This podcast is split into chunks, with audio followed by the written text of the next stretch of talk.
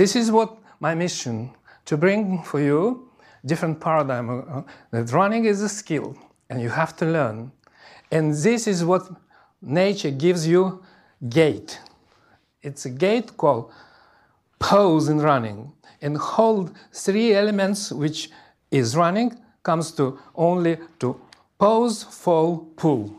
We have to only define what is pose what is fall and what is pull one single step cycle create your beautiful running. Hi, I'm Lynn McFadden, Pose Method Master Coach.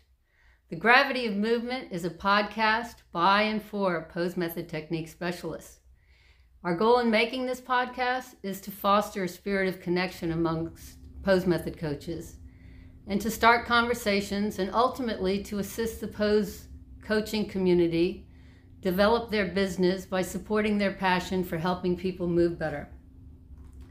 Throughout my more than 25 years of training and coaching using the pose method, from when I was trained as an athlete by Dr. Romanov to being one of the first coaches certified by him, the resistance to the pose theory from the running community and from other running coaches has always been a very frustrating part of being a pose coach. 20 years ago, in an interview with Mike Riley, the voice of Ironman, on his The Sports You Do radio program, Nicholas was asked about the difficulty of finding coaches who embraced his ideas. And here's what he had to say. What about on the coaching side of the business? You know, there's so many high school coaches and college, university coaches, and coaches of, uh, you know, runners out of college, and, and the same in the triathlon world with all these coaches. Do you find some reluctancy from these coaches to adopt your pose method? I mean, how do you get to the coaches and try to teach them so they teach all these athletes? Because obviously you can't teach all the athletes. Yes, sir. Uh, I have a big desire to uh, go with my colleagues together on this discussion and uh, um, uh, bring them on my side.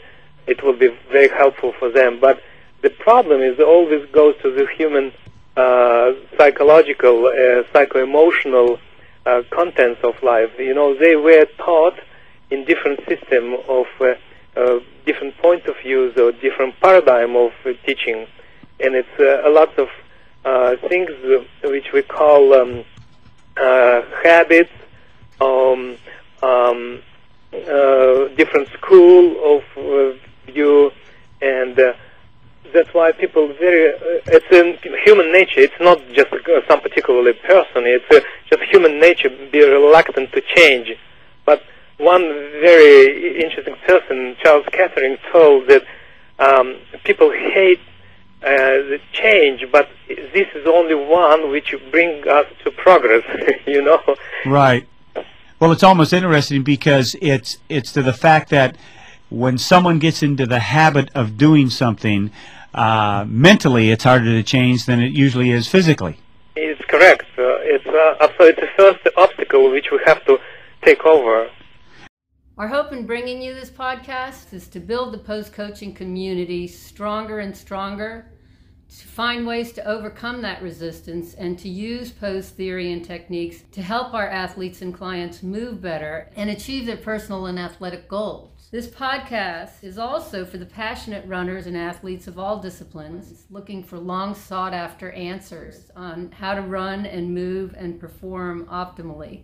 We know that their enjoyment and performance can be greatly improved through pose method. Through a deeper understanding of how running and all athletic movement actually works, the movement problems of the world can be solved. Pose method offers that understanding. All that's needed is an open mind and a willingness to look at movement in a new way, in a way we've never done before. We hope you enjoy this first episode. Pose, it's a uh, language, movement language by which we are interacting with nature. Hi, this is Tracy Peal, and welcome to the inaugural Gravity of Movement podcast. Uh, I'm a speed and movement coach and running specialist, and we're here today to talk about the pose method of running, which was developed by Dr. Nicholas Romanov. Uh, we won't so much be delving deep into the science of what Dr. Romanov discovered, but we will want to just talk about the real life, day to day issues involving being a pose method coach. Uh, to do that, we've assembled some of the most renowned pose coaches in the world. Uh, we have Simon Paine from the United Kingdom. We have Christopher Drozd from United States, Wieland Heiser, who's a pose master coach in Europe, another pose master coach down in Florida, Lynn McFadden. What we're going to do first is have them introduce themselves, talk a little bit about how they're introduced to the pose method, which will familiarize you with the theory a little bit more, and then we'll continue from there. Simon, you're up first. Great. Uh, okay, so I'm a level two pose coach, and I've been doing it for 13 years. Um, I, I, mainly do personal training. I've been doing that for 15 years. Uh, I've been a CrossFit coach for eight years, and I co-run a local gym uh, as well, and I teach a bit of pose running within that too. Cool, Chris. Well, I've been a fitness coach for pert near 40 years, pose coach for pert near 20 years, and hypnotherapist for a little better than a decade and I'm in Los Angeles. Nice. Wieland? I'm a level four coach as um, I'm covering uh, Germany, Austria, Switzerland mainly, and all over Europe uh, for certifications and normal running classes. I'm on the business for about 15 years now and also a CrossFit level one coach and uh, living in Cologne area. Nice. And Lynn? Hi, I'm Lynn McFadden, and um, I've been teaching pose method for about over 20 years now. Um, I learned pose method from Dr. Romanov as an athlete. I live in Miami, and um, I started learning as an athlete and then went on to work with uh, runners myself. Let's run with that a little bit. So, how was your introduction to Dr. Romanov? Well, I had been um, living in Miami for several years, and um, after being injured on and off for many, many years, I was um, thinking that I would just have to stick to cycling and triathlon. But I was introduced to him through a friend of mine that was doing an interview with him, and um, I didn't think that I would be able to get any help because I had already tried to get, get help. I was, you know, a veteran runner, you could say, at that point, approaching 40. So uh, when I first started working with him, uh, I realized right away that it was different from uh, anything I had ever done before as far as seeking help for injuries. And within uh, a year and a half of working with him, I was competitive again like I had never been before. So I realized that I uh, had found something that was truly revolutionary. And uh, because of that, I became a coach. I, I, I didn't necessarily have aspirations to become a coach, but because this knowledge was so different from everything that I had been given before, I became very uh, interested in trying to help other people understand it so that they could too benefit from from uh, the knowledge. Wieland, how are you introduced to the method? Um, I started as well as a runner because I had uh, a couple of problems, mainly in my knees, and uh, can't get rid of it. So uh, I searched the internet because I had about a three month pause and uh, searched the internet during this time and uh, found the pose method and also recognized the difference in theory first because there was very less uh, offers in seminars or personal coaching. There's only one doctor physio in in the south of Germany uh, which did that and it took a couple months uh, since he started his next course. So I attended this course, and immediately when I started this, uh, my problems get rid of. So uh, I keep going on with that, and half a year later, I improved my half marathon time about 15 20 minutes or so. Which was with very little training. So, uh, and then from that point on, I started to dive in and study more and more and more, and you know, get uh, also connected to Nicholas and did my level one at uh, uh, as a beginning, and then uh, start coaching from there because I was so so happy because it's so a quick fix as we call it. Yeah, definitely. I think a lot of us found the injury prevention and rehabilitation aspects of the pose method, you know, really brought us in tighter. Chris, how about you? Well, as a musclehead back in the 90s, uh, getting into triathlon, I was looking for whatever advantages I could. And I was also writing for some fitness magazines. And, and I had seen the pose method advertised, but I sort of dismissed it along with the other classified ads in the back of the magazines. Uh, and then Nicholas happened to come to Santa Monica, and I saw that advertised, and I, I called him up. Actually, spoke to his wife and said, "Hey, I'd like to do an article on this. It sounds pretty interesting." And uh, I did the weekend seminar and was was quite impressed with the method and how it was prevent, presented, and how the potential for preventing injuries was um, made very very clear. So I, I pursued it further from there of course, studying with Nicholas in um, uh, in Miami a couple of times, and he came out here. I hosted some clinics at my studio, and uh, and so on and so on. So I came at it uh, not so much as something that I had planned to use for myself, but just as research, and it turned out to be the the pretty much the be all end all. Cool. And Simon from across the pond, uh, how did you meet Dr. Romanov? And how did you get into pose? Although usually those are sometimes the same thing, but maybe not in your case. How did I meet him, or how did I get into pose? Uh, how did you get into pose? usually, usually, sometimes they're the same thing, but maybe yeah. not in your case. no, it was slightly different. Um, so I started. Uh, so I did sports science, uh, sport and exercise science as a degree at Leeds Met University. And I came off the back of that thinking I knew about biomechanics. We'd done some force plate work and you know, you, you learn a few different things. But I thought I knew a bit about, about biomechanics and then I became a personal trainer. I just felt like that was my kind of passion. And over a, a set of two or three years, I just realized that I really liked running and I, I, I couldn't figure out why I wasn't able to um, justify how to run better to people. it was just, you know, train a bit more, you'd be all right. And um, and so I, I, re- I, researched into it. I just had a look at, you know, is there any coaching for, for technique? And I couldn't find a single thing.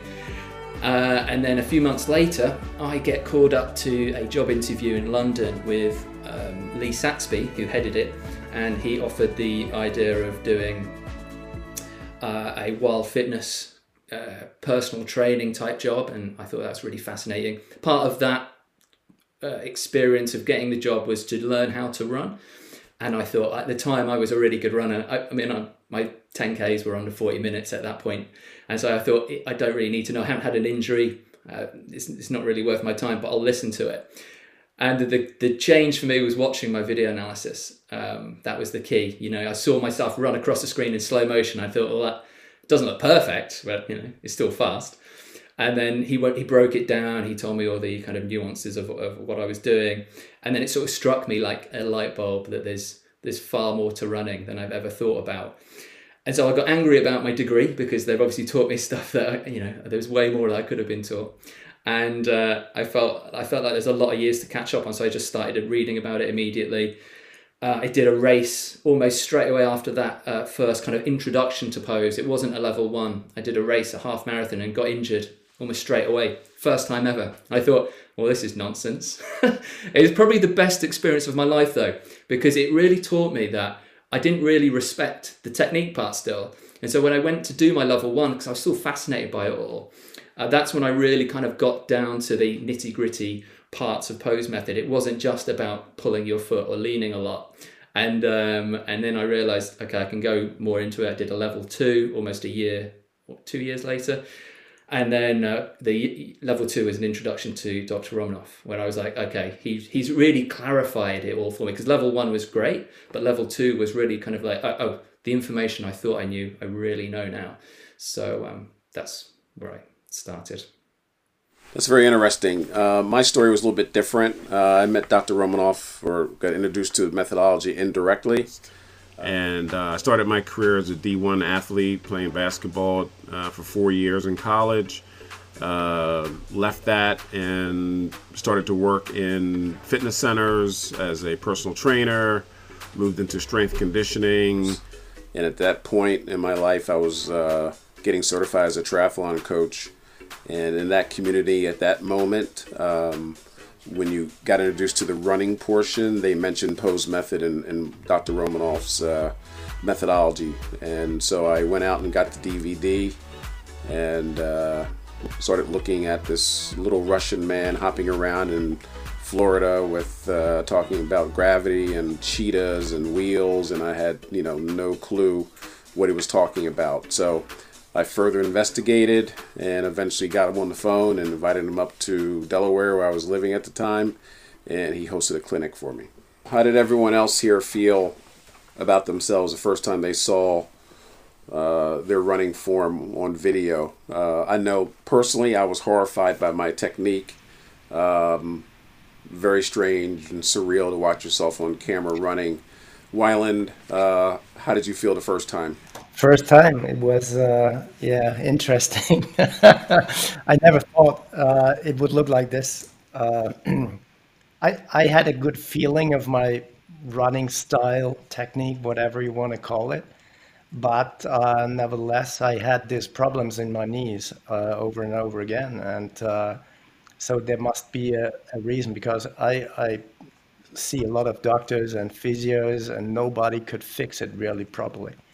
So um, um, when when I started with my first uh, running class, uh, we did a quick video, and uh, it was clear for me what is the problem. You know, as usually everybody does is the overstriding thing, because I'm uh, I came background was uh, um, triathlon, and uh, so in triathlon you stretch your legs and you know get as much distance covered as possible. You know, so and when I saw my first video, it was absolutely clear because I got a little of introduction into the pose theory uh, from Dr. Um, Frank Weinert. He was the the mentor of this uh, course, and he said, "Well, this is a classical." Fault, you know. So um, that that was clear for me, and from that on, I I tried to fix it quickly, and we had a lot of drills he gave, and uh, so it was pretty good, you know. Now, Chris, how did you feel about your first video analysis experience?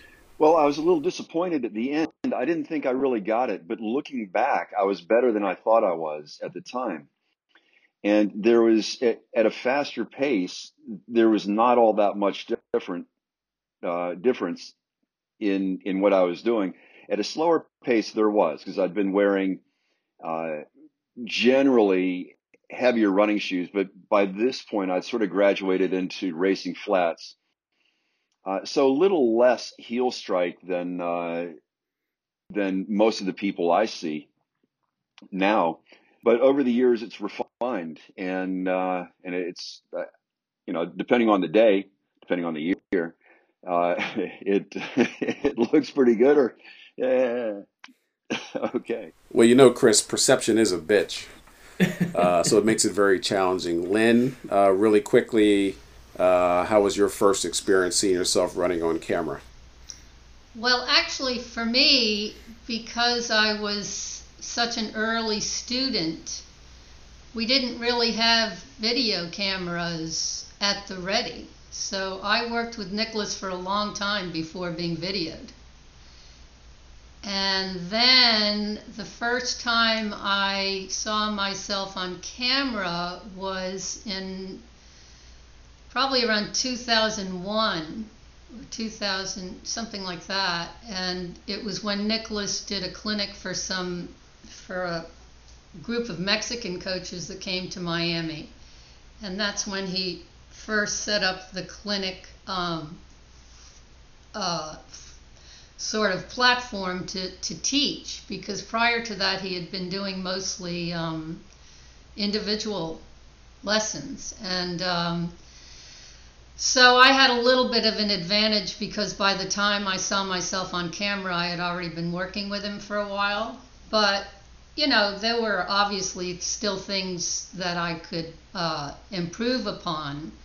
And it was a revelation, you know, for me to see. It took me a while to figure out, you know, exactly. It was frustrating because I saw that there were still some problems. And um, I think I wasn't as clear, obviously, back then because the the theory has evolved as as we've moved through these past 20 years 25 30 years and the concept of unweighting has become better understood and when i understood that better it became a lot easier to uh, correct errors i thought The Pose Coach certification website, techniquespecialist.com, lists over 750 specialists worldwide. The countries with the most certified specialists are the USA with 283 and China with 215.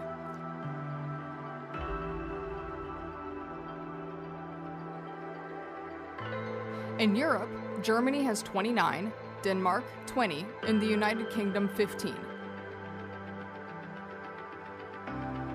While most other European countries have up to 10 certified specialists. In the Asia Pacific region, in addition to China's 215, Taiwan has 27 certified specialists, Hong Kong 26, Japan and Malaysia each have two, and Australia and New Zealand also have one certified coach each. In the rest of the Americas, Canada has 27, Brazil 7, Ecuador 2, and Mexico and Jamaica 1 each. There are 106 technique specialists in the database who don't specify their country location. The Pose Coaches Worldwide Facebook forum currently has 389 members. On the next episode, we will survey the Pose Technique Specialist database to see how many are physiotherapists, CrossFit coaches, or exclusively running coaches. Motion is created by the destruction of balance. Before we get a little bit too far off track with this podcast, uh, I wanted to kind of redirect things and ask you collectively, how's it feel being the lone voice of sanity in the world of movement? Um, there's a lot of, you know, disinformation noise out there. I've had my run ins with people uh, debating the proper way to move and to run. Uh, how do you coaches handle those things? Well, at one point, uh, I I had an inkling to uh, challenge these people, but I don't any longer. Uh, after trying to correct the same errant argument over and over from different people over several years, I realized that uh, that was futile. And I, I, don't need to educate other authorities per se, unless they ask. Uh, I would just concentrate on finding people who were open to the idea that something could be different than they expected. Uh, I think that's evolution. You know, I, I think it's been my experience uh, with Dr. Romanov early on that he wanted to pick battles, pick his battles. And I think once he put out his first article, the one that was in the Journal of Biomechanics, you know, he was very distraught over a lot of the criticism that came back at him and he got frustrated. But I think, you know, in the long run, it's very difficult to get out there and, and change people's belief systems um, and carry that torch all the time. Um, so I uh, I agree. I mean, I'm I'm uh, sort of in the same vein as Chris in that in the early days, I was sort of you know very you know ready to argue with people and we we had a forum and and um, I I too have let go of that because I have seen that it really makes no sense to argue with people who are really only there to stand up for what they believe in, and um,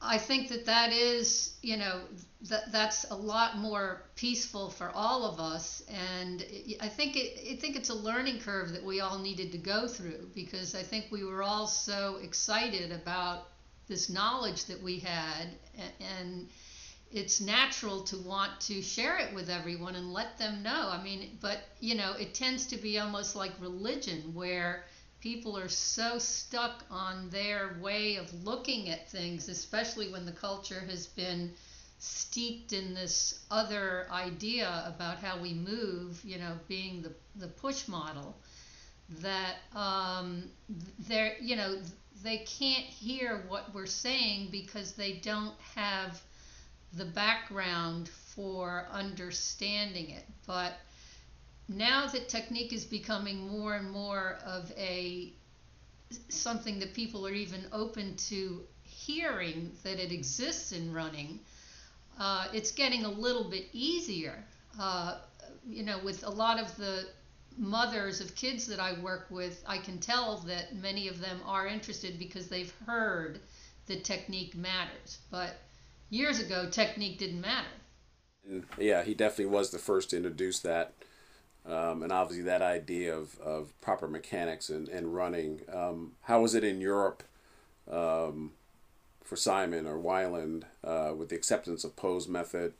Um, and for you as a coach, were a lot of battles for you guys to pick? Oh yeah.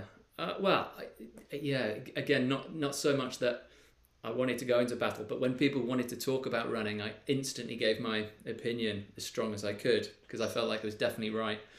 Um, and then I, I realized that I, it, it was a long argument of, of just not really going anywhere unless they were really open or willing to change their mindset a little bit. Then it was it was almost non-starter. So I think really like when I started, I looked at triathlon, I looked at running groups, and I, I kind of honed in on the idea that they might want to change their running. And there was some success with that, and it got a few clinics going. But then CrossFit definitely was the game changer. It, like I said, the mindset and, and, what Lynn just touched on was the the idea that technique was not actually a thing. I thought, okay, yeah, th- at least these people are accepting it. They're going they're willing to change their mindset um, in terms of okay, everything may have a technique going from a deadlift to a pull up to a press up, etc. And that uh, running is just another one of these movements. If they're going to learn to row on that machine, and surely they're going to learn to run outside you know, and although I say that like confidently that it was accepted, it still wasn't like it caught on fire, but people were willing to listen a lot more, and that was important, definitely. Wieland? Well, the best experience was when people are open, as we said. So if they have an open mind, or it comes from if they get injured, always, let's say, they are more more open than um, they want to get a faster raise or whatever. So uh, the best experience I had at the beginning was these guys. I had very little groups, like four or five people at the beginning, and all of them had some kind of injury. And and at the end of the course or at the end of the day, we could fix a lot of these things, you know. And uh, as soon as they keep going with these recommendation we gave them, uh, they keep off these uh, um, problems, you know, and they get better results and so on and so on. And also for me was a game changer was the uh, the CrossFit community because they're much more open-minded um, in this way as normal running groups or triathlon groups and so on. Um, so the CrossFit mindset is much better to work with as a pose coach, you know, as with a regular runner group or so. That was uh, and the most the most success we had here in, in Germany or German speaking um, areas was this uh, these injuries thing because nobody can help them. You know, no doctors, no physios, uh, as on a long term view. So that was it. Um, do you think it's somewhat of a waving a white flag by us not picking battles and not challenging the other theories that are out there, not confronting people or people's belief systems? I, I personally don't. I think if you have the opportunity to publish something, then uh, then kick the hornet's nest. And if you're speaking in front of a group or if you're speaking to an institution, then uh, then then rattle their cage. But when you get these random knuckleheads, uh, like say on an internet forum, or emailing you, or talking to you uh, more individually, then it's it's really not worth the effort to try and defend. Yeah, I can feel your frustration. I've I've But- wasted many days uh, fighting with people on the internet. Uh, you know, maybe you've reached some people, but what I'm saying ultimately is if you have a big audience, uh, then from that platform, uh, shake the tree. But on, on an individual basis, there's there's no use in arguing. No. Yeah, I- I- ultimately for me, I kind of, whenever I think about pose running and when I want to maybe um, coach somebody or think about influencing a group or a, a certain person, I think of it from another sporting point of view. So if I think about golf, for example, I, I'm kind of into golf at the moment, and I've got to a point where I either learn the technique of hitting this ball, or I just keep hitting these sort of re- relatively okay balls, but they keep randomly hit other places. And I think for a lot of people, it's, it's the same thing with running. Like you, you can get to a point where you just enjoy it for the basic need of a bit of air and a bit of time on your own and a bit of fitness. And then you do get to a sticking point. The difference between the golf and or any of sport versus running is that running doesn't have the option to improve your technique or people don't see it. So for me, it was getting the information out that you've got the option. I'm right here, but come up to me when you're ready. And that was the important game changer. So when I was in the gym, because I've always been in the gym pretty much my life, I've always given it the okay. Look, here's some information. Here's a poster. Maybe I've put on the wall. Read it when you when you can, and then when your running is ready, come to me and we can take it to another level. But yeah, can't force it on people. Yeah, there are um, ways that some of these uh, well-known coaches gather their uh, their athletes, and one uh, I'm thinking of, and I won't mention his name, uh, but he pretty much trolled junior high schools looking for athletes because they're going to start showing up then, and uh, and he found some and began coaching them. Now they would have been successful with or without him because they just had the talent. Who are the elite world class athletes who have been role models in the past and had success with the pose method? Jurgen Zack was a seven time Ironman champion, a duathlon world champ, an eight time Ironman Kona top 10, and second place Ironman Kona 1997. In Triathlete magazine, June 1997, he said, quote, at the Multisport School of Champions, I worked with the Russian coach Dr. Nicholas Romanov on my running form. After the session, I bent my knees a little bit. It looks like a shorter stride, but it's not. My leg turnover is quicker, and my foot rests on the ground less. This new running style puts less stress on my quads and back. It works because before I was never able to do better than a 103 for 11 miles on my tempo runs. I managed 101.30 after this session. The style is more fluid. I feel 30 pounds lighter when I run. Speaking in February 2014 on the MX Endurance Podcast, episode 17, Winds of Change, about the 1997 Roth Ironman, where he finished second place in a time of 7 hours and 51 minutes and 42 seconds with a marathon run split of 2 hours and 47 minutes, Zack said. So in this race, uh, I was really well prepared. I was fit. I changed my running style for this event. Um, I went back to more midfoot running. So I this Midfoot, runner, yeah. uh, coach uh, Dr. Nicolas Romanov, who promotes Romanov. pose running, pose method. method, And that brought me back to my old running style when I was more of a distance runner. And I was more fluid and could run more mileage without uh, putting stress on my back. And I was in the best bike and run shape ever. Triathlete Tim Don won four world championship titles, set an Ironman world record, was the 2002 World Duathlon champ. He worked closely with Dr. Romanov and was quoted as saying, quote, the pose method of running has been fundamental to increasing my speed. Andrew Johns, a two time European and two time ITU World Cup champion triathlete who also worked one on one with Dr. Romanov, endorsed pose method. Quote, This technique has cut three seconds off my 400 meter times and up to a couple of minutes off my half marathon times.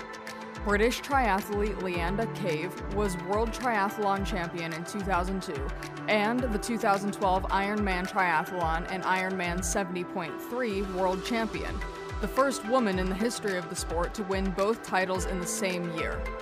In a 2014 interview, she was quoted as saying, quote, I made some great improvements with Nicholas Romanov, and I think fast cadence is probably one of the keys. Having very fast cadence improves your economy. Your ground contact decreases muscle fatigue. Another point is low oscillations, not moving up and down but moving forward. And then, finally, using your body to lean at the precise angle and using the forward momentum of the weight of your body to gain momentum. Romanov encouraged forward lean or falling, he liked to call it, who will comprise the next generation of elite athlete role models embracing pose method. Motion is created by the destruction of balance. What do you guys think is the best model for pose? Um, should it be just recreational, which tends to be the dominating situation right now? Or should it be more like, you know, let's tap into some elite athletes? It, it would be nice to be able to reach higher levels of runners and um, you know uh, it's just a shame that we haven't been able to necessarily tap into you know like the Oregon like that Alberto Salazar is working with you know Mary Cook and uh, those girls instead of us you know?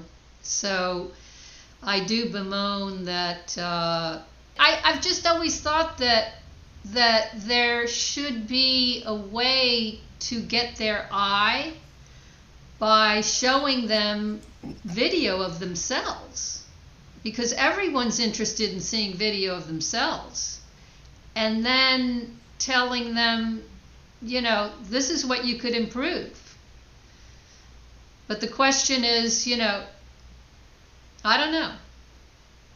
I would say the the recreational runners uh, is the best way because you get much more uh, interest in a faster time, you know, because the professionals have their long-term coaches, whatever, um, and they have their physios and their special treatments and their special whatever scheduling plans and so on and so on. You know, they have a, a good stuff behind, and the recreational runner think if they buy a, a special kind of shoe, what the industry means, which is a good shoe, that's all you need. You know, when when we talk about uh, running or getting better running results or technique, uh, not technique, we are not talking about technique. That's the point.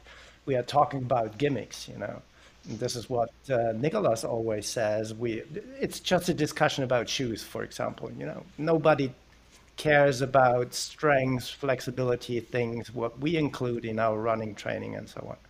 Um, so the crowd, the the recreational runner is probably the best way to to spread the mm. word fast. You know. Yeah, the, I think that there's definitely a, a point there in, in terms of getting the masses to certainly join in with the, the notion this is this is normal. But I also think that a lot of frequent questions I get from um, clients that come is that you know show me a good runner and then I'll I'll make a choice if I think that is then the technique to go for. So I, they almost need me to show them a professional running pose technique, and I show them some examples of good runners that have this pose like movement. And it, I, I can't like all out say these guys learn pose technique. So it's really difficult because then you're like okay i'm stuck with this notion. I'm trying to teach them something that not every single professional should be learning but they're not. So you you i think a role, role model is great. And i think you know again probably with dr Romanov coaching other professionals already but if we had one that was already saying this on tv it would make a huge difference to a lot of those recreational runners in an in instant. But then changing those people's still is okay. We need to get away from the the trainer issue, the sports therapy issue. It's all about technique still. But if we had that kind of role model, you know, you only need a few, but I think that would make a huge difference also. Well, um, that's interesting, you know, that you should say that because we actually do have some role models, but there hasn't been a concerted effort to market that. I mean, you know, there was um, there were several world class triathletes that, that worked with Pose. One of whom um, set a world record uh, in triathlon. He he he was the first triathlete in the world to go. Andrew Johns to go under um, for, uh, under 30 minutes in the 10k in the international distance. And then uh, there was uh, the uh, Norwegian uh, triathlete, I can't think of his name right now, who took, uh, he was also a professional ITU and actually marathon, uh, I mean, Ironman distance triathlete. So, you know, we, we do actually have quite a, um, uh, you know, list uh, of of uh, coach of, of athletes who have uh, who have achieved quite a bit. You know, both on the elite and sub elite level. But they're not household names. But if if it were marketed, if, if, if, if there was a concerted effort to maybe try and reach those people and and and get them you know some of them have come out with testimonials um, but you know there are a lot of people with testimonials i mean on the sub elite level I, I i can tell you about many you know including myself but on the elite level there are um, quite a few. I think that we've all dreamed of being able to uh, get someone like usain bolt to understand what it is about his running right. that is so fabulous. Um, and obviously having an athlete that one of us or Nicholas has trained, you know, to hold out as a model would be great. Right. Um, but that has been the, you know, the obstacle has been to get the running. It's a culture, you know, the running culture has never been open to the idea that, uh, you know, their muscles aren't what is the you know prime mover. Right. And so for them to listen to us and to actually start to see reality for the first time obviously has been our biggest problem. So you know as nicholas says we are pioneers. So you know we do have to accept that. We can't be all uh, upset you know, it's exciting being a pioneer. You know, it's, it's not because we're doing something so wrong, it's because we're introducing an idea that people have never considered before. And so, you know, that's why it's so exciting, mm-hmm. but obviously that's also why it's so frustrating because they're they're not open to it. Um, right. But so we've talked about this a lot, you and I, Tracy, about how the culture has to change. Right. And the culture is changing gradually. But as with everything, you know, in in mainstream culture, just as in running culture, there is a tendency for a lot of false and misinformation to get through to people. Right. And so then we have to battle that as well. Yeah. So um, obviously, you know, what we're doing here is is sort of an interesting step where there's solidarity with coaches to show that you know we are out there as a, as a group. Well, that's sort of been the issue with Pose that we haven't had the solidarity that everyone's kind of you know on their own. Uh, they have their own businesses, uh, as opposed to us getting together as a functioning Pose group or full group trying to push the movement forward together. Well, well, I think that I think that that could go ahead, Chris. Uh, I, I wonder what our objective is. Is it for the whole world to realize that uh, this is the uh, the light they've been searching for? Because no matter what it is, 50% of the world's going to love you, the other 50% isn't. Uh, what what are we actually looking to do? Uh, be some level of influence people don't mind doing in a group. I've done it with groups and made kind of a game out of it. And whether they are consciously taking it on as Pose method, they're learning it. And then they'll, some will associate the name, whatever, but they have a technique, they have an understanding of what running should be. Mm-hmm. And, and then they can just through logic and, and common sense, uh, if there is such a thing, uh, they can kind of, um, Simon, uh, for instance, go against what you were taught in uh, uh, in school about biomechanics, saying, "Well, no, it's it, it's not exactly that," and I know because a I learned it, b I do it, and c here's the other math that says otherwise. Yeah. Running shoe retailer and world's largest online athletic shoe review company, RunRepeat.com's 2021 industry report highlighted market opportunities for running professionals. Their Fitness Trends Global Survey report found that 59% of active adults choose outdoor activities like running as the best way to stay fit in 2021, up nearly 15%. Using personal trainers was the second fastest growing fitness trend, up 47%. Outdoor activities like running were the number one trend in 2020 and 2021, increasing significantly year to year.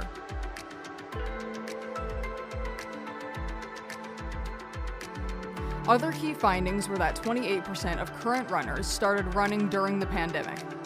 The surveys by RunRepeat.com also highlighted some potential warning signs for CrossFit box owners and instructors. Nearly 28% of gym members globally and 35% in the US don't intend on returning to a gym. The class of new runners are less inspired by competition and races, more interested in physical health, and more likely to work with trainers.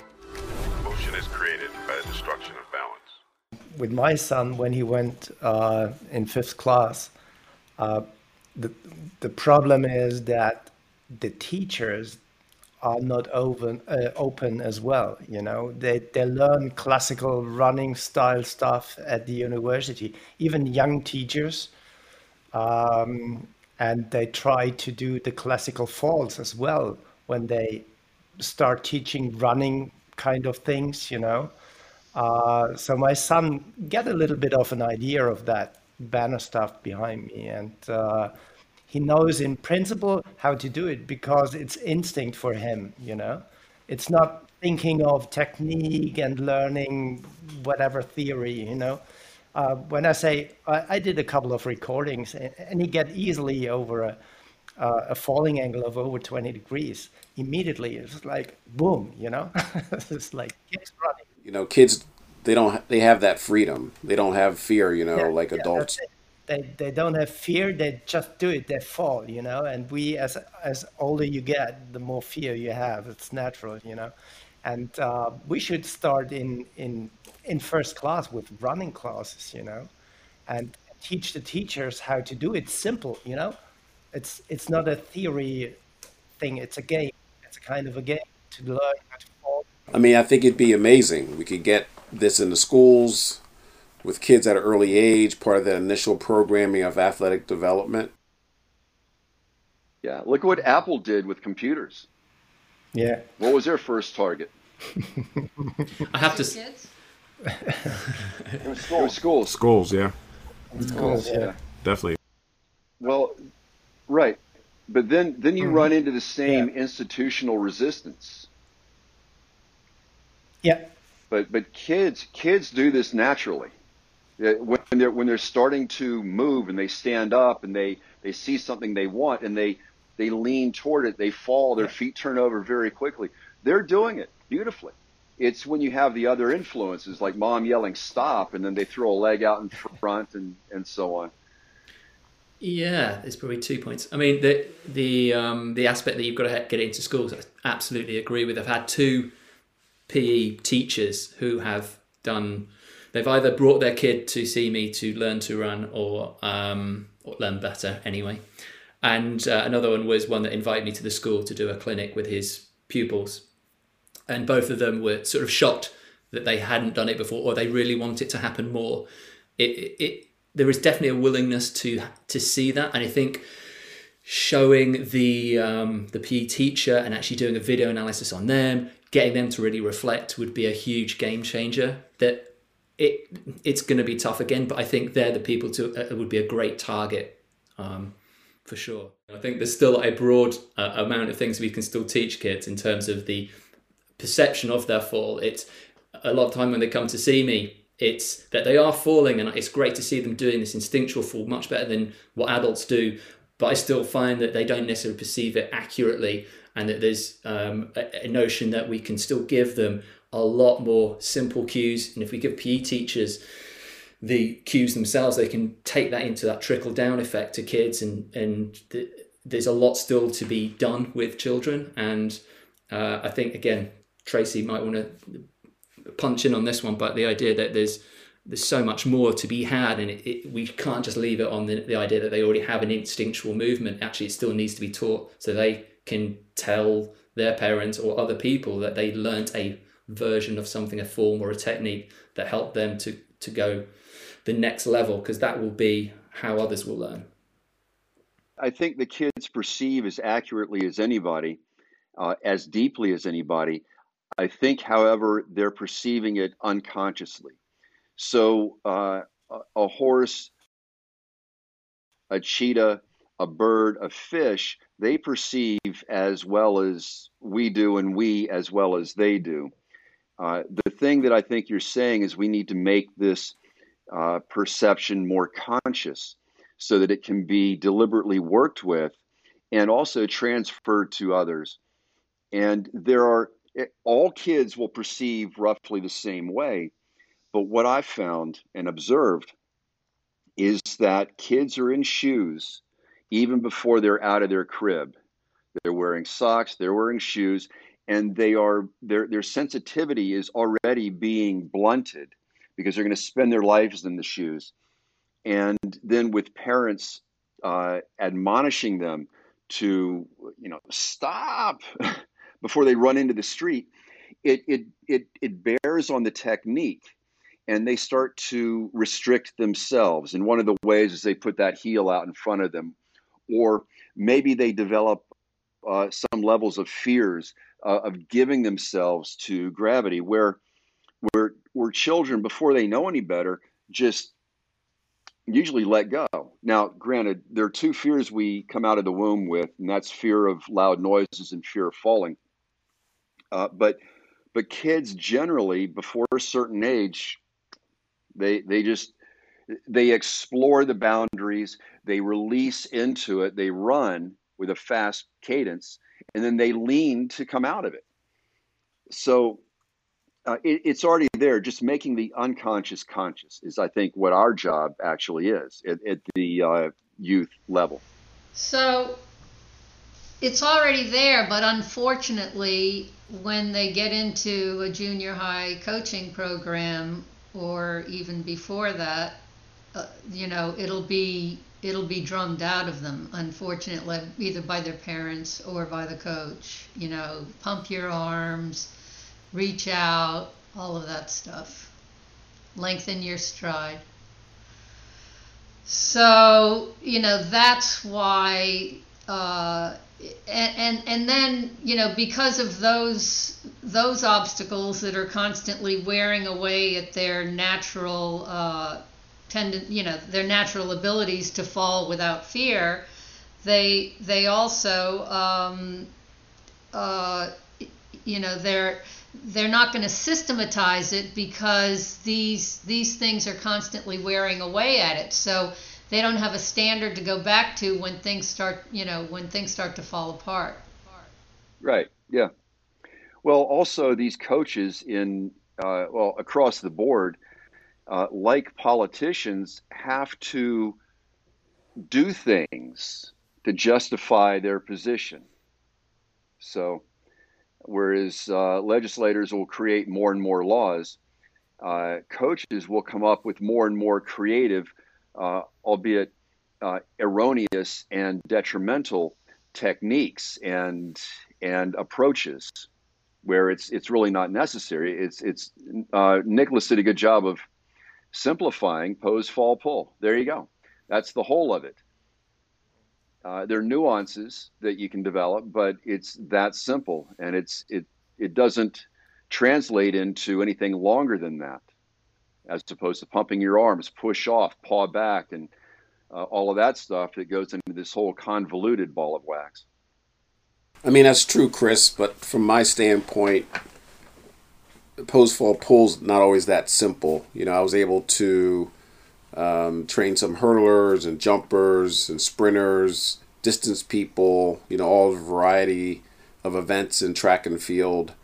And it becomes a little bit more difficult to understand the poses and acknowledge or be able to teach those poses and situations. You know, um, I trained with Dr. Romanov some triple jumpers, which gave me a very unique perspective on training and and you know daily preparation and the methodology of trying to make athletes better. So, although it is about pose fall pull, um, it's a little bit more challenging than just that simplicity of an idea. Um, you know, I've met a lot of resistance from people um, that didn't really understand this, you know, especially the falling mm. portion of it.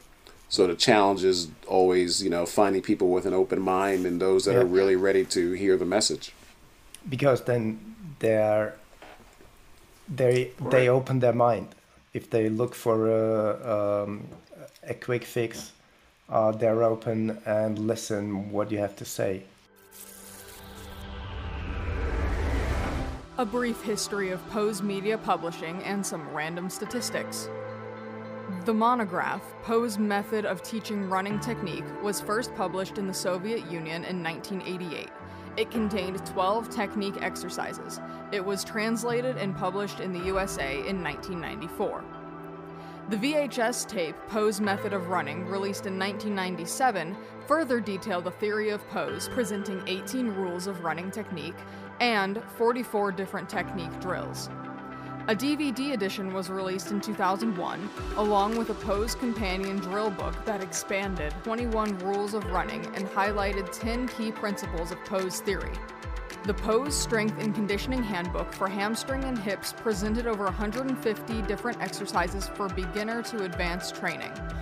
The seminal 2002 Pose Method of Running book presented everything together basic running drills, elasticity exercises, hip and hamstring exercises, and introduced key flexibility exercises.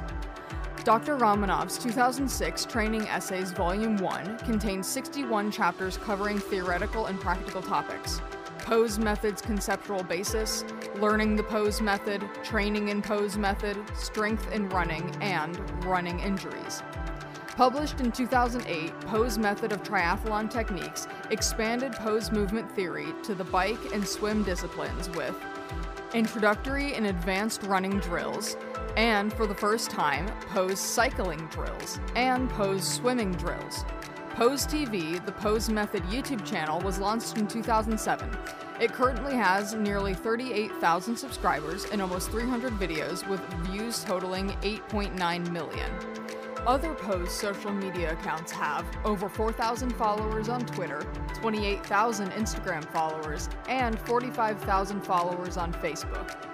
Arriving in 2014, Dr. Romanov's The Running Revolution was aimed at beginner and experienced runners, distilling the pose method to 10 key lessons, 16 key drills, along with 31 flexibility exercises and 8 strength exercises.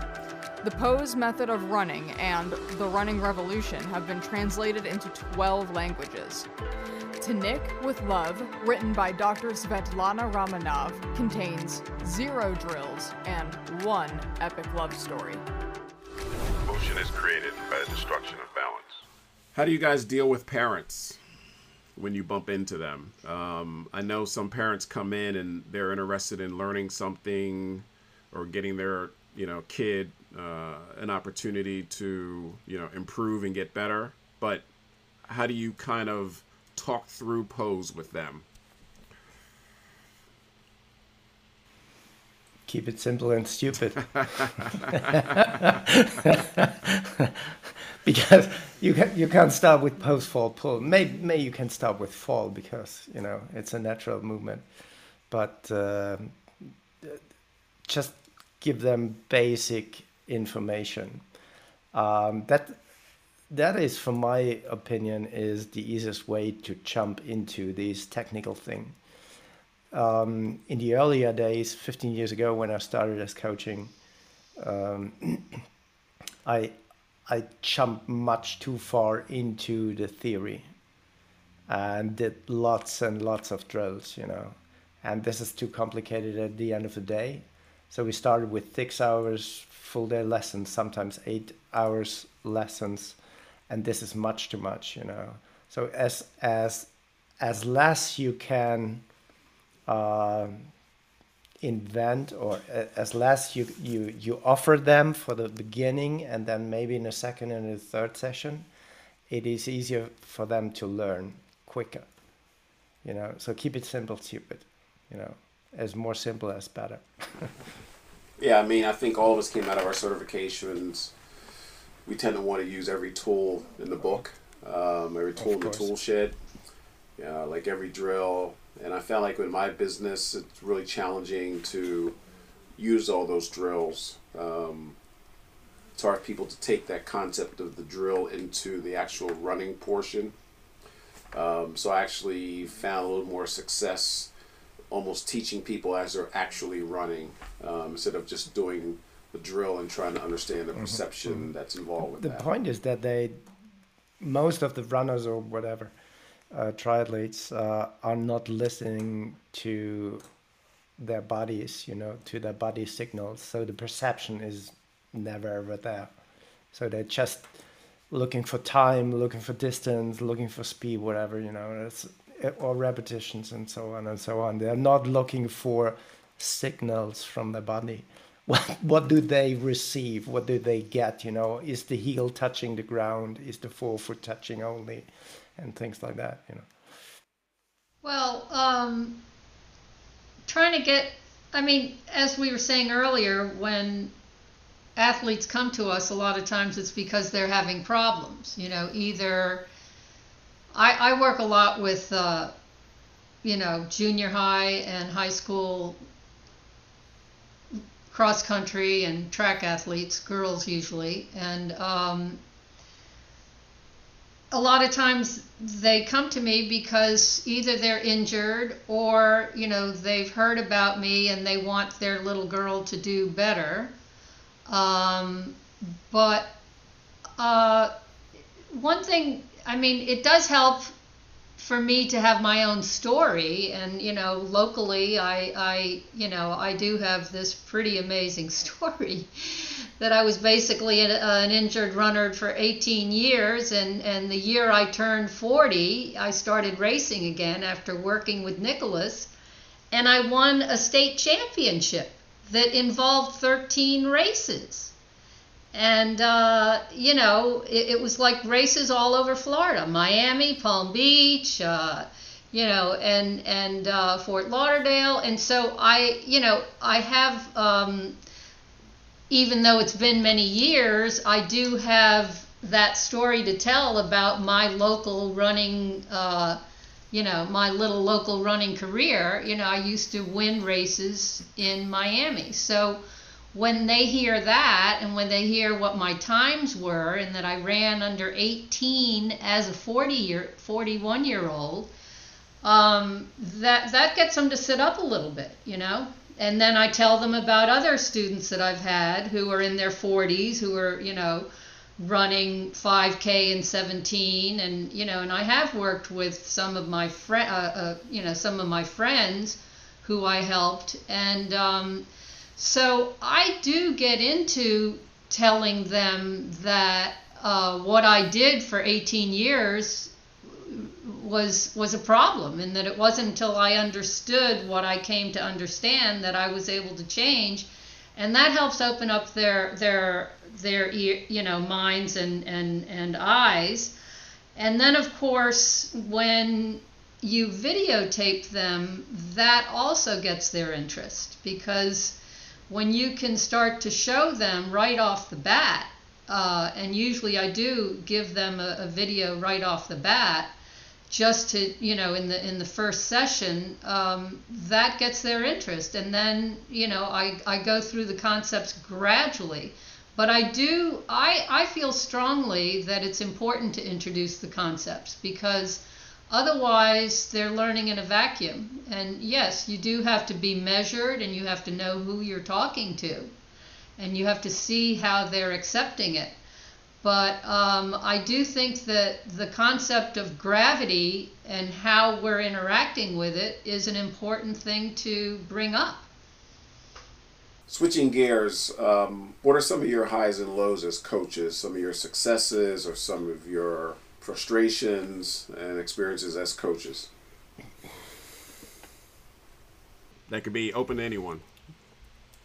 uh, one of my highs, one of my highs, one of my highs was um, certainly I had a, a, a, professional athlete come to the gym at one stage many years ago now, and I got very excited because it was kind of probably early times of me being a, a pose method coach, but I got very excited by the idea that I could try and influence this this lady. Um, as quickly as possible. She she got a bronze in the Commonwealth Games. For me, it was like okay, I need to uh, show what I can do. She she said she had some injuries. She was working with Kelly Holmes, which you may know, you may not know, but um, she um, decided that uh, after several nagging chats with me over about two weeks, she thought she'd give it a go. And after doing a bit of a video analysis, completely di- di- dis, um, dis- dismissed. Dis- actually, she left Kelly Holmes and and she decided she'd work with me. And I thought that is unbelievable. The power of what I was giving her was better than a gold medalist 800 meter runner.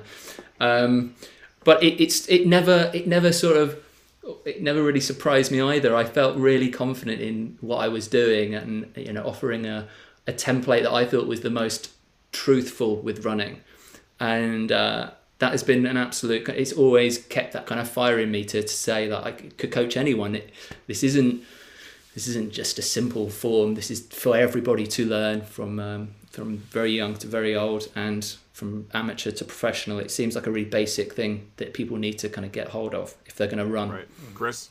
Well, uh, there are a lot of athletes and runners and non-runners I've worked with, and and it's it's always nice to have them uh, see the light. But one of the things that sticks out that I um, I found kind of entertaining was I was at a physical therapist's um, office, and he had a large gym where a lot of pro athletes and elite athletes from the, the schools and whatnot uh, and professionals would train. Uh, it was it was quite nice, and he also did some presentation to USC on running technique. And uh, one of his physical therapists was uh, someone I worked with on on running and also fitting her bike and so on and I asked if I could come down there and uh, and use their force plate, and I said, "Yeah, come on down." So I ran over the force plate, and I intentionally did a heel strike. And the guy who was running the software said, "Great, we got it." I said, "No, I got to do that differently." He goes, "No, no, no, we got it. It's right here." I said, "Hang on." So I came back and I ran as as we would all run, and um, and it's just that nice little sine wave. and he looks at that and he looks at the other one and he's just baffled. How did you do that? I said, you know what? For 150 an hour, I'll show you. but it was it was night and day and it, it made no sense to him how it was that I could change that. And and that was a powerful realization, I think, for him but also for me, seeing that somebody would respond in that way. Yeah. I recently had a, a professional athlete that I was working with. Um, I reached out to them, you know, on social media, and um, they were able to at least give me an opportunity uh, to work with her. And, um, you know, we had a lot of success. Um, she was getting better, becoming a faster athlete and uh, she went and did competition and then she almost like ghosted me so part of the problem was you know other these athletes have other voices in their head Uh, they have other people that are trying to give them expertise, especially at a very, very high level. You get the influence of what they would think is the uh, exceptional person in that arena who would really know how to do that more uh, easily than I would. Um, so that's a lot of the challenges I think that we face as coaches is getting out there and knowing that we know our craft and know that we know movement based on what we learned from Dr. R, but you know, finding some resistance in the community from people who think because they've been involved in a particular sport that they have that expertise there.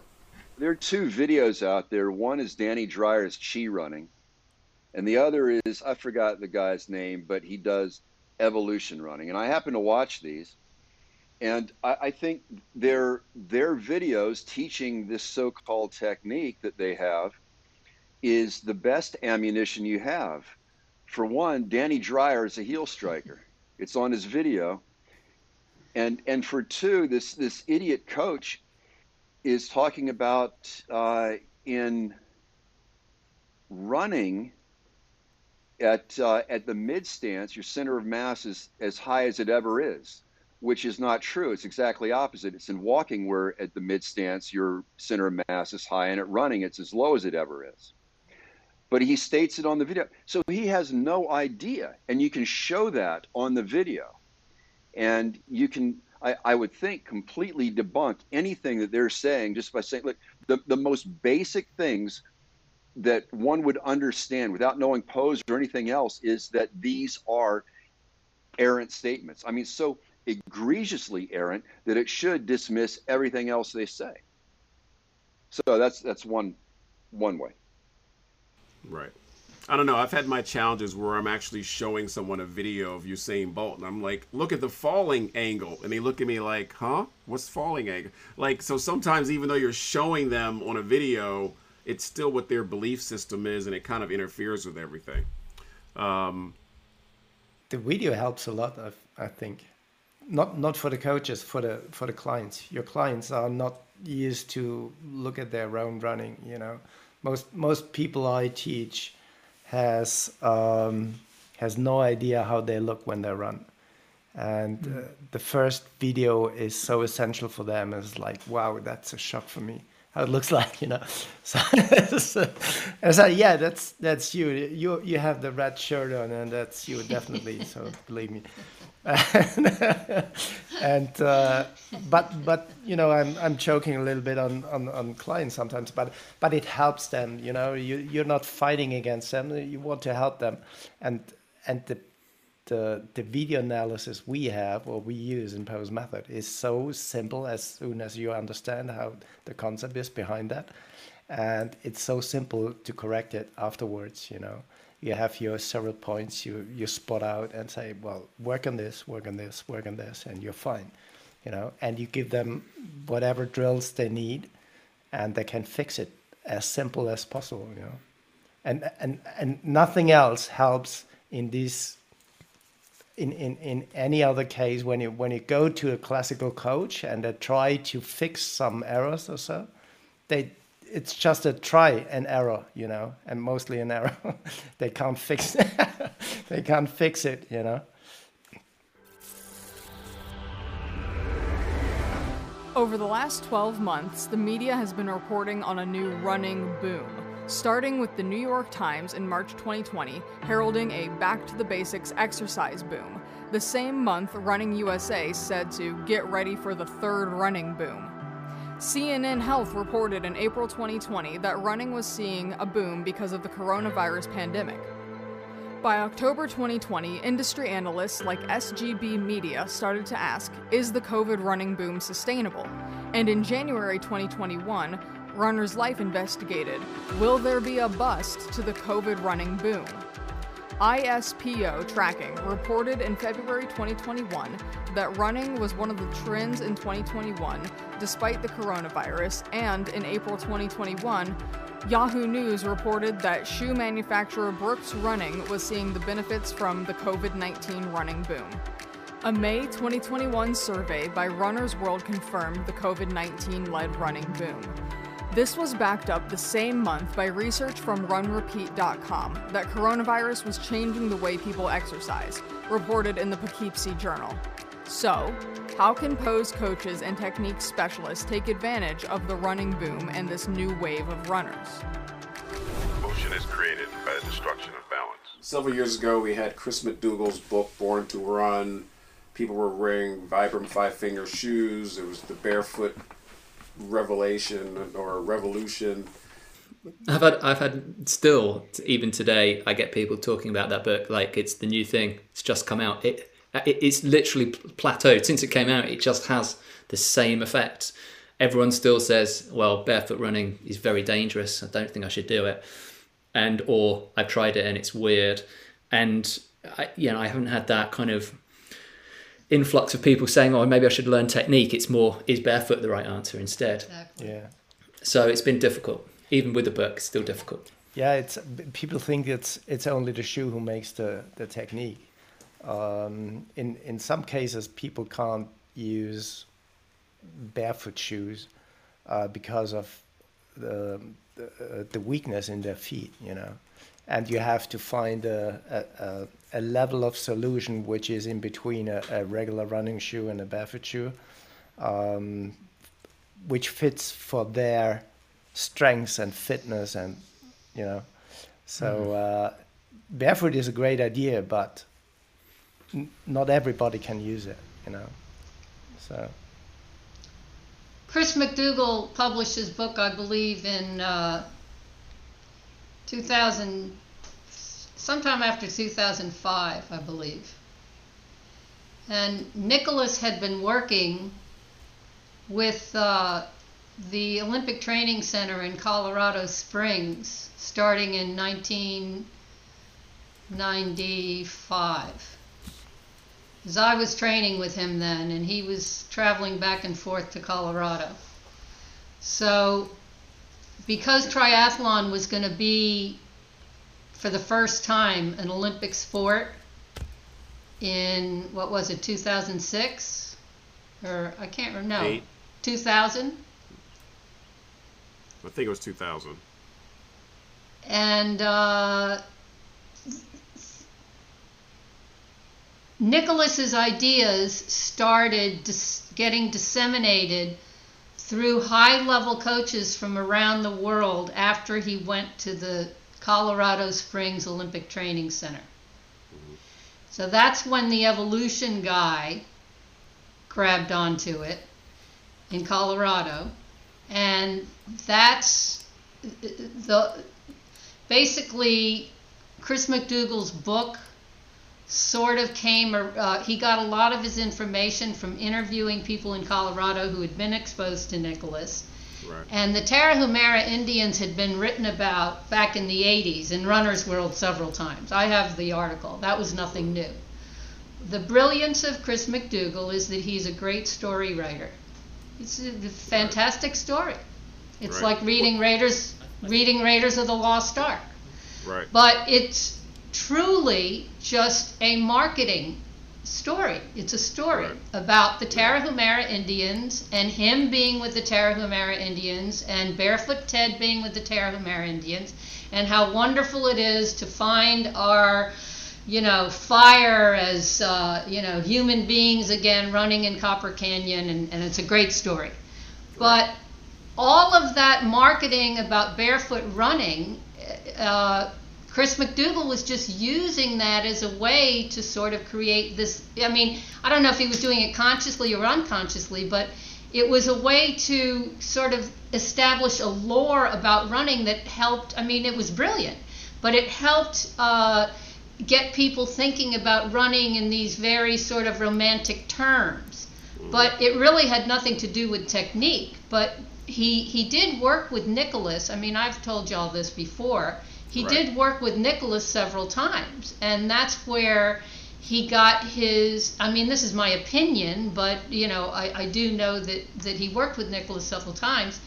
That I think that that's what gave him the confidence to you know he did his research that's what gave him the confidence to sort of delve into the world of technique but still not be responsible for it. And and he basically turned it into barefoot running. And Nicholas, um, one of his tools that was a, a standard tool in the in the in his in his coach's training box was to take his runners out and run take take your shoes off. Go run in the soccer field. Take your shoes off or keep your shoes on and run on the beach. But you know back then you could buy racing flats no problem. So barefoot running um, you know it's kind of like the line in uh, the devil wears prada where um, where she she picks up the sweater and she goes this cerulean blue sweater you know you don't even know it that you bought it you know casual corner. You don't even know it but it's because it's because of uh, Versace or Louis Vuitton that you're wearing it. You know you're dismissing high fashion but you're actually wearing you know a sweater that came because of high fashion so that's sort of a, a long you know a different way of looking at it but so many things that people are doing were direct cause of, of pose method. Right. But people yeah. have no idea how to trace it back to that. True. Simon, did you have a point? But yeah, I I I, I um I don't didn't know any of that. It's quite interesting, but it, it, despite that, I'm still a massive fan of the book in regards to the fact that it, it opened a mindset. And so the, the fact that people still come to me mentioning the book is really great because it means that passion from the book is extended to them going, there's something else other than me just running normally. I could actually take my shoes off or maybe learn a running technique. And it, the open mindset for me is the key. The, the fact they have options, whether they go barefoot or not, is like, right, that's it. They've, they've opened the door and now we're in. And I really do feel like if we had a pose method book version of that, you know with a romanticized story slightly but you know you could use you could use a lot of the elite Usain Bolt for example and you could kind of relate the fact that he's not necessarily learned it but he's he's he's got a lot of the aspects that we know of in pose method. And you can make a story of it. I just think we haven't touched on that. We haven't got that passion in a book yet. It's been very formal books that dr ormsworth have done and i've you know i've read them. I've loved them but i'm not sure a amateur is going to go, oh, I just need to read this. You need to have that passion for running right there, and you need to know you want to, you want to go into a bit of nitty gritty with it. Otherwise, it's a little bit too far. The story is missing in the. I mean, the, the, the books are great from Nicholas, no doubt. So uh, uh, you you can learn brilliant if you study that. But for marketing, we're missing, as as Lynn said, uh, we, we're missing the story behind that. A great book writer who do um, you know who who, um, who makes the fire in the in the in the athlete. So. Right. Well, should there be a uh, seminal pose book? You know, talking about Nicholas's life and where pose was and all the things that we've talked about today. Maybe, yeah. every, every, uh, yeah, I find him fascinating. Yeah, I mean, is it is it kind of yeah. up to one of us to write it, or coaches like us to get together and write something no. like that, or is it like everybody's kind of hands off and saying, "No, that's yeah. Nicholas' I mean, every, thing, and it's it's his thing to write or not." Everybody who knows Nicholas from a course or a certification is is very impressed. I, I don't know anybody who says, "Well, this was, you know, bad course, bad bad seminar so. He's he's joking a lot. I mean, I did so many uh, seminars with him, and uh, I know all the the black humor he uses, and um, and I I still like it, you know. Oh yeah. Uh, two years, three years ago, I I was in Poland with him doing a, a CrossFit certification course, and we had so much fun. Um, even beside the, the seminars, you know. Right. he um, has a good sense of humor. He does. Yeah. He does. Always. um, it, it, interestingly, it, the Tim Ferriss book also caught my attention. I've definitely read the Four Hour Body, but at the back of that, he, he references pose technique as because uh, of the CrossFit endurance uh-huh. that he learned. So he, he references um, pose technique in that, and I thought that might be another hit for people mm-hmm. that they might take on. But I didn't didn't get any feedback from anyone about that book. But but that was another interesting take because his Tim Ferriss does very well again at writing, and that again made me really interested in the technique part of why people haven't caught on to that. It was too small, probably, of, of a chapter, but. I think because you've got a whole other generation that's come up. Uh, yeah, they're just people who aren't aware of it, but that's just uh, the audience has expanded. There are more people to reach. I would say that the idea of technique is much more um, talked about than it used to be 20 years ago, so that's helpful. Because any any I found that any client that I get when you know, where obviously they came to me because of technique, you know, mothers, they're open to the idea of technique. They they know that it's a thing. What do you think as being the elder statesman of pose coaches that we can offer the other coaches, the younger coaches, the new people coming into the pose family? How would I do that? I mean, I, I what I do in my certification classes is that I I want to give the new coaches as much information behind the scenes as possible. They don't use it. I, I tell them they don't use it in a regular seminar, but for them, for their confidence and get a, a, a strong background, a, a strong basic, um, took as much as, as possible information out of these courses. And also, I, I recommend a lot of books and learning stuff, you know. But even beyond all the technique stuff and you know the philosophy of pose method itself, what can we offer the newly certified people or the people just trying to develop their business? Uh, from a business perspective, we've been involved in this for a very long time. Is there any advice uh, that you would give them?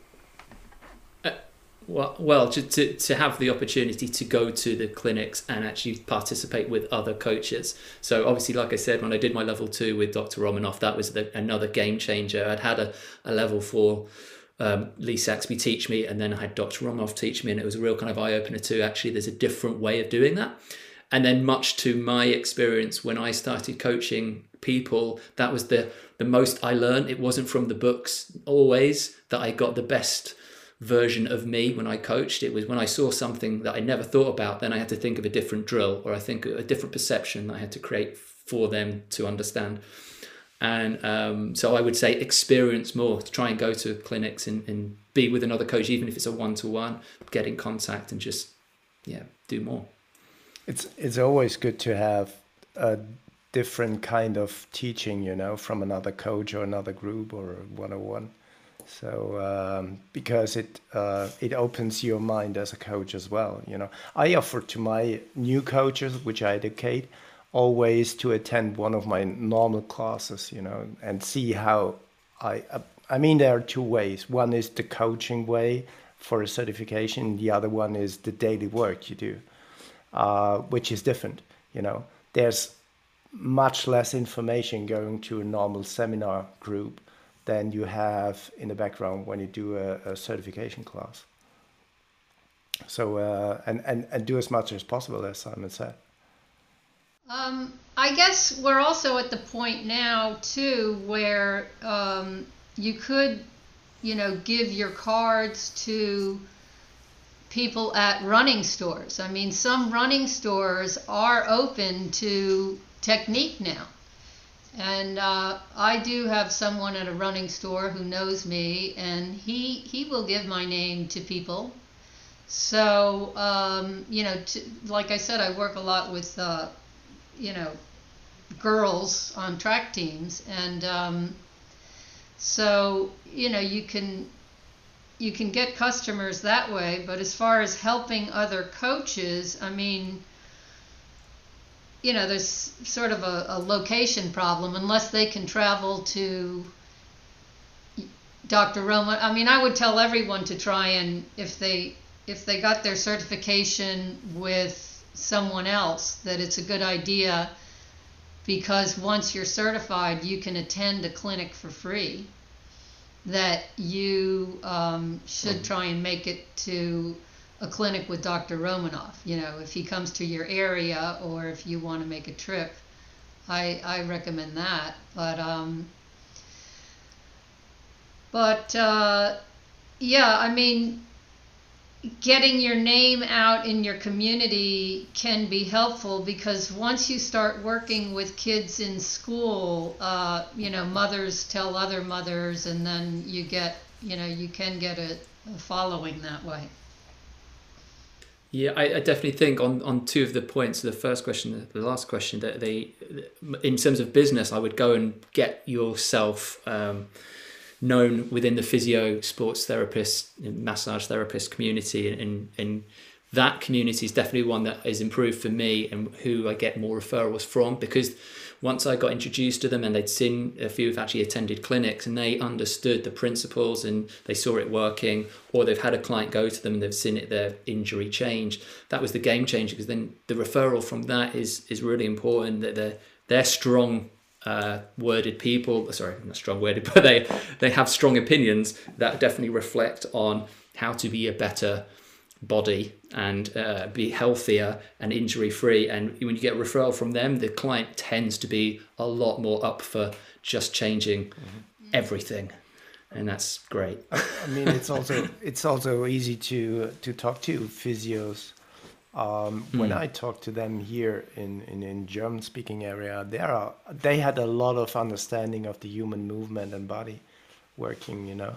And uh, as soon as you introduce them a little bit to the pose concept, they pick it up quickly and understand mm. it far good, you know. And uh, yeah. as soon as you can transmit or or the physio can transmit this information, because you see the client, the injured client, mostly more often than you at the beginning, and he can talk. Uh, he, he can start talking about that.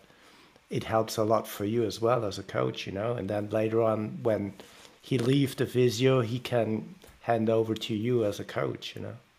So let's close it there. um, I really want to appreciate and thank Chris, Lynn, okay. Simon, and Wieland uh, for jumping in and joining me with this initial Gravity of Movement podcast. Hopefully, we've disseminated some good information for all the new pose coaches and older pose coaches that uh, they can gather some information and, and get something from this podcast. So hopefully we get together next month and discuss another topic in, in depth and detail. Uh, thanks for your patience with some of the technical issues we've had, but it was great to get together and look forward to talking to you all you guys really soon. Thanks, Tracy. Thanks, Tracy. All right, thanks. Nice to see you all. Great, happy to be here. Coming up on the next Gravity of Movement episode, the Injury Conundrum Communicating Cures and Prevention in a World of Movement Disease. Motion is created by the destruction of balance. To find Coach Lynn McFadden, check her out on Facebook as at McFadden on Movement and also Pose Strong at Running Power Systems. To reach Coach Simon Paine, you can find him on Facebook at Pose Running Coach, Twitter at SimonCP4, that is the number 4, and via his website, poserunningcoach.co.uk. You can also check out his eponymous YouTube channel, Simon Paine. To contact Coach Tracy Peal, find him on Facebook, Twitter, and Instagram under at Tracy Peal Speed and his website, peelsportsperformance.com. To find Coach Wieland Heiser, you can check him out on Facebook at Pose Method Master Coach, Twitter at Pose Method Coach, and through his website, mastering-movement.eu. To reach Coach Christopher Drozd, you can contact him through his website, sportfit.com, and christophersYinYoga.com. Sound design by Stefan Todorovic. You can find him at Misty Speaks. Graphic design by Yana Dudnik. Voiceover by me, Haley Pinland. You can find me on Instagram at Pinland Productions. Edited by Daniel Fernando Machuca, who also did the motion graphics animations. You can find him on YouTube at MCHK. This podcast was created and produced by For Your Adventure Productions.